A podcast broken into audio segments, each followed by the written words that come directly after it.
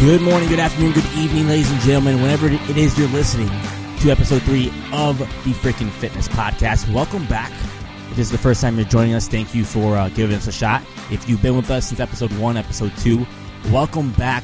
This episode, we take on 18.4. I'm joined, as always, by head coach of freaking CrossFit and head coach and owner of the Miami Freaks, which are bringing you episode number three of the Freakin' Fitness Podcast before we get into 18.4 with Storm Kaufman, we had a little giveaway, a little bit of announcements. the Miami Freaks are giving away a ton of stuff. They call it their Wacky Wednesday giveaway through Instagram. They're giving away so many awesome prizes, including a free session from J Flow Therapy, a $50 gift card and infuser bottle from Healthy Express, some shorts and sports bras from Kinetic Collective, special collection too, and socks from Anatag, as well as your choice of a Miami Freaks shirt or tank top. Here's how you enter. Go to their Instagram at the Miami Freaks. Check out their photo for the Wacky Wednesday giveaway. You got to like the photo.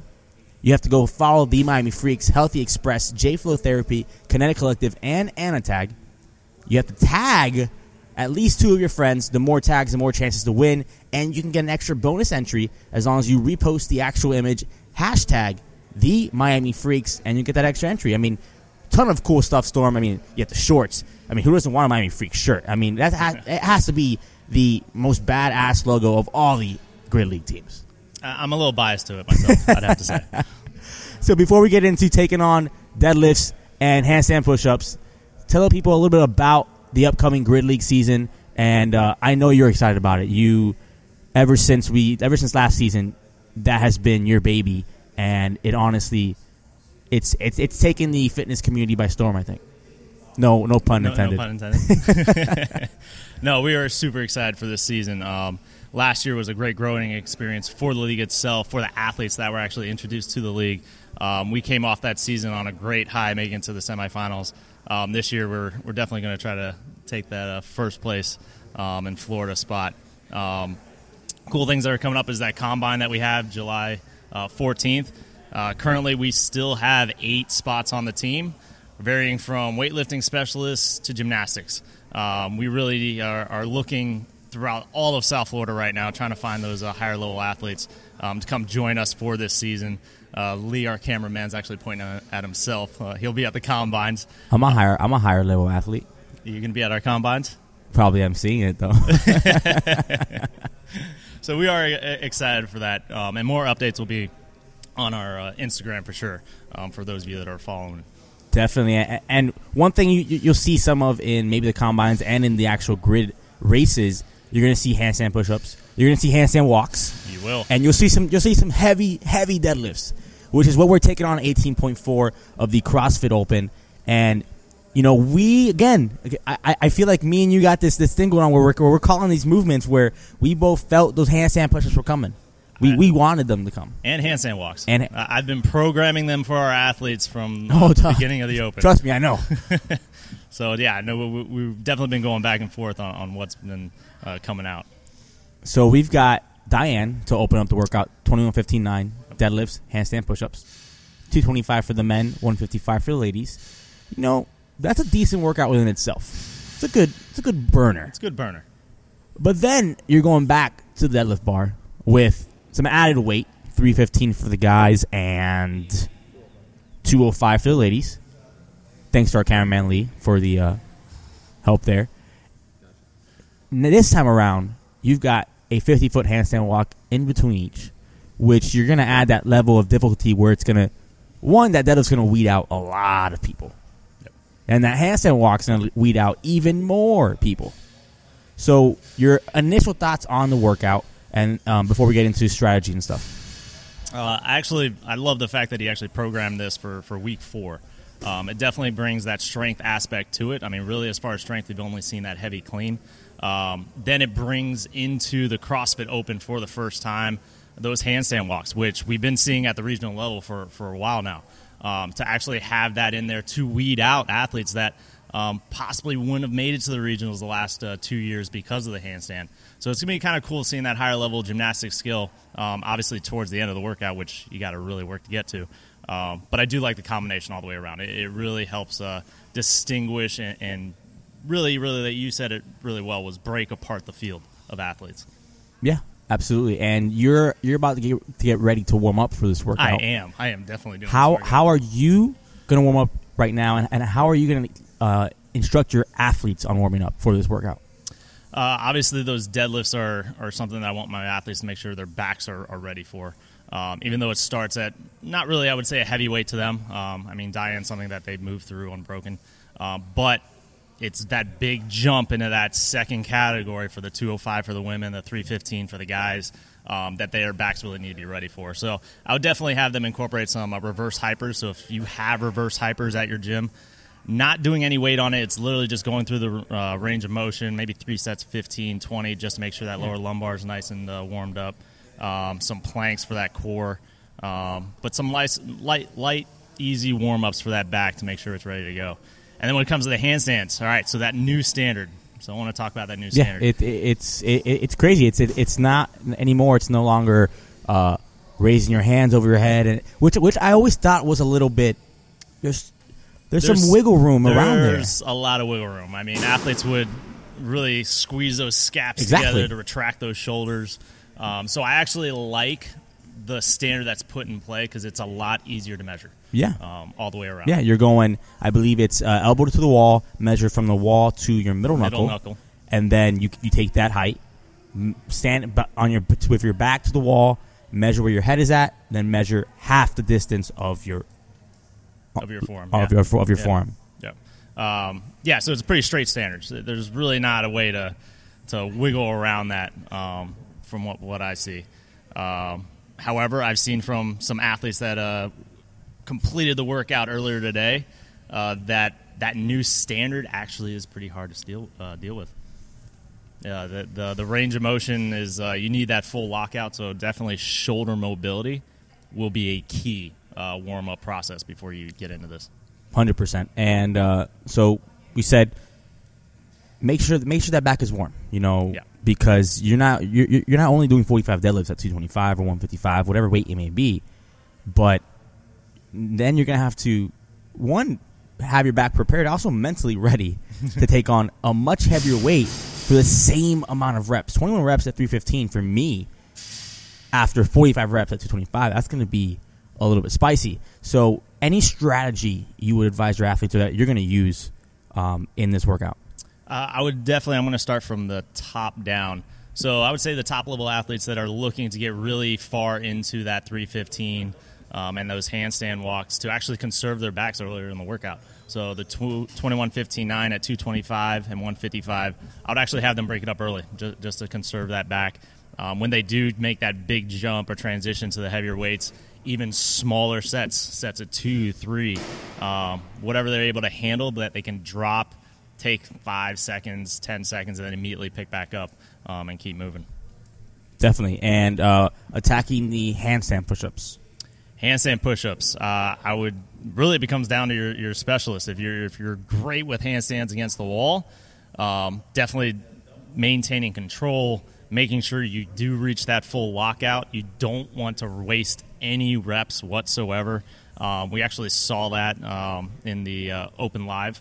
Uh, there was a couple of reps wasted on the uh, the handstands, which definitely eats into your time. I mean, 100%. you need that extra break afterwards to, to get into those deadlifts and, and actually have those um, sets. Um, Yeah. I, I I think an important thing also is that if you fail a rep, I, I think when we when we tend to fail a rep, we come off the wall.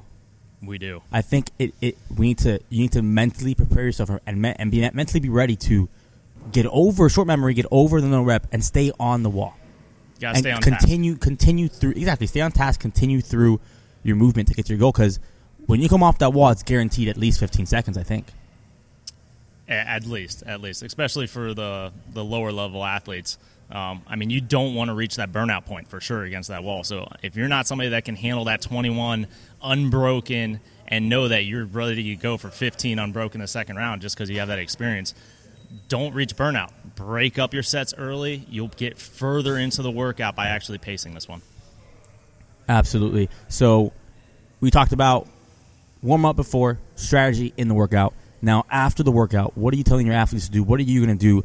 Uh, one, to recover and if you're going to prepare yourself for a second one, when would you advise your athletes on doing that? Would it be, hey, if you're doing it Friday night, don't do anything, don't wait, wait until Monday to do it so that your back is most prepared? Because I, I think that's the one key factor in this also is is maintain that level of safety as well because we're talking about 45 reps. Most of our athletes, most athletes, I think, um, will get past the Diane in nine minutes. Yes. So you're doing 45 reps of, of, of heavyish deadlifts. And then you got some athletes going into the, the 315 for the men. That's a lot of deadlifts. That is a lot. And to pair that up within a weekend. so how, how would you advise your athletes? How, how are you going to go about it as far as recovering afterwards and preparing for a redo if So the way I tell my athletes, especially um, if you're completing the workout on Friday, um, immediately post workout, what I want you to do is actually start flushing. So get a foam roller out. It's literally just rolling lightly the back, um, get that blood flow back, help clear that lymphatic system. Um, you'll have to do that on your off days as well on Saturday. Uh, the other one is I mandatory, mandatory, mandatory ice bath. I know everybody hates them, um, but getting up to your chest level, um, actually because of the shoulders, I mean full body submersion on this one um, will help you really recover. Do it Friday, do it Saturday. Um, you can, I would say, in your schedule, reattempt Sunday have it in your schedule, but that doesn't mean you have to reattempt Sunday. It's how does your body feel on Sunday? Is your back still taxed on that Sunday workout? If it's not, you just do some more light recovery cardio on Sunday and then reattempt Monday. Yeah. But definitely take your break. You need to take care of your backs, and safety is, is always uh, a priority. Yeah, I, I agree with that. You know, I, I think I might have rushed 18.3 on Sunday, and I should have waited till Monday. I, I think that's a, that's, a, that's a great point you bring up. You know, listen to your body. If your body tells you, "Hey, Alan, hey, Storm, give me one more day," then take that. Don't I, I wouldn't say rush into, especially a workout like this. Don't rush into it because you're not. If you redo it Sunday, unlikely that you're going to be able to redo it Monday. And if you redo it Monday again, you're not going to do better than, than than your previous score. Yeah, it's it's highly unlikely. Um, especially that'd be your third time if you did Sunday, second time, Monday, third time. I mean, even just your CNS system is, is shot. Yeah. So, I mean, I wouldn't say that's the wisest. Obviously, those high, high, high level Of athletes, course, of course. yeah, you'll see some of them reattempt the, that third time just to try to get that one more rep and get to that uh, regional standing. Definitely, and, and and we bring up recovery, and we have a special treat for you guys today. I've got Scott Brewer from Elevated Movement. He'll be on with us in a second. I just thought it'd be a great question, and I'm gonna throw you a curveball, Storm. I didn't expect to have this question pop up into- into my head. There's gonna be athletes that can usually lift 315, right? There's gonna be those athletes that are gonna get there, and they're just not not gonna be able to lift that bar off the ground. It just, they just can't. It's just it. They're physically, their backs their backs gonna be taxed mentally that can take a toll on some athletes. I think. What would you tell those athletes that in, in any open workout um, that don't perform as they as they feel they should have? Because I, I think that's one one thing that I, I definitely want to attack on this podcast later on after the open is is that mental state of, of athletes that you know the open is is their their Olympics for them, and how do you attack those athletes? How do you talk to those athletes to get them through maybe just a bad open overall or a bad workout? Uh, there's a lot of psychology involved with, with your athletes, and it's knowing your athletes individually. Um, every circumstance and scenario is a little bit different, but I try to tell them they need to stay in the correct mindset of you did get better in the workout. Okay, the coolest thing I think about the CrossFit Open that I'll harp to my athletes is during the CrossFit Open, you're still training, you're getting better, you're trying to PR. This is a great test. So definitely somebody that gets stuck going to that second level of deadlifts. Hey, look at their score previously. How did they do good on the uh, the first part of Diane? Um, pick out those positive aspects. Get them to focus on the positive things that have been happening during this open. Um, things that they can now work on. This is a great test that they can actually build off of, leading to the future, leading to local competitions or the next open in uh, 2019. Um, but you definitely have to know your athlete. Awesome, awesome. So uh, before I'm, I'm gonna go ahead and grab Scott over here. Storm, thank you again for joining us on the Freakin' Fitness Podcast, episode three. Best of luck Thanks, Alan. On 18.4. I'll be doing it later on tonight. Looking forward to it. Got some side bets on this. People don't think I'm going to get past that three three fifteen deadlift.